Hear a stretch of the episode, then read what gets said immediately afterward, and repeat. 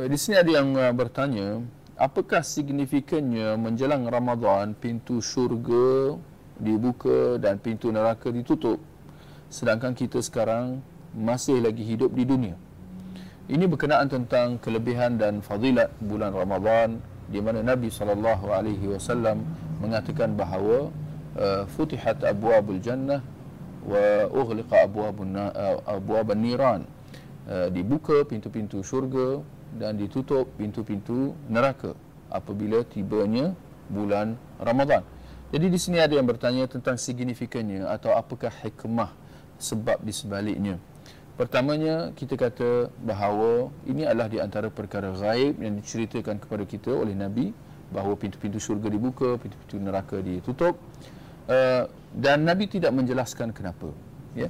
Uh, tinggal dalam hal ini dia adalah ruang untuk ijtihad ya dan uh, para ulama dalam uh, menyebutkan hadis ini seperti mana yang disebutkan oleh Imam An-Nawawi dalam syarah sahih Muslimnya dia menukilkan uh, pandangan ulama-ulama salaf tentang hadis ini.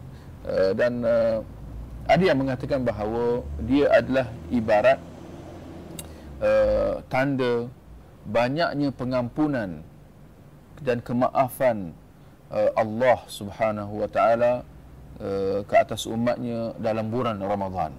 Ya, itu yang dimaksudkan dengan hadis tersebut, ya.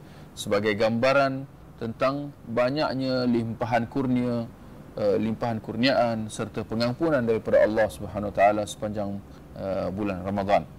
Uh, tinggal lagi uh, Imam uh, Muslim dia melihat bahawa hadis tersebut hendaklah ditafsirkan secara zahirnya bahawa uh, Nabi mengatakan apabila tiba bulan Ramadan pintu-pintu syurga dibuka dan uh, pintu-pintu neraka ditutup hendaklah kita fahami begitu ya. Bahawa itulah maksud dia.